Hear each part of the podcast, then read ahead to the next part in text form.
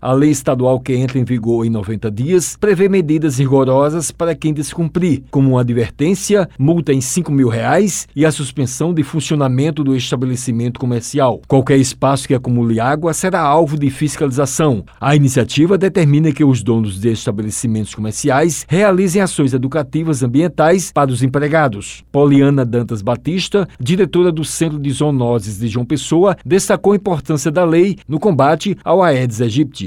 Hoje a advertência ela é para regularização, que vai em prazo de 15 dias, e posteriormente a esses 15 dias a empresa tem que se adequar e fazer com que esse material não seja propício a novos criadouros. Se não houver o cumprimento, pode haver também a interdição da empresa, posteriormente também a suspensão temporária da autorização de funcionamento, que vai até 30 dias. Ela disse que os agentes realizam treinamentos nas empresas. Nós temos agentes de endemias que fazem esse tipo de treinamento, frequentemente passam em empresas para poder promover essa conscientização, toda parte de dispersão de material, de bem, como ser descartado e como esse descarte ser feito de uma forma eficiente para que sejam recolhidos sem causar nenhum tipo de dano ambiental, como a saúde das demais pessoas. Poliana falou que a participação da população é fundamental no combate ao mosquito.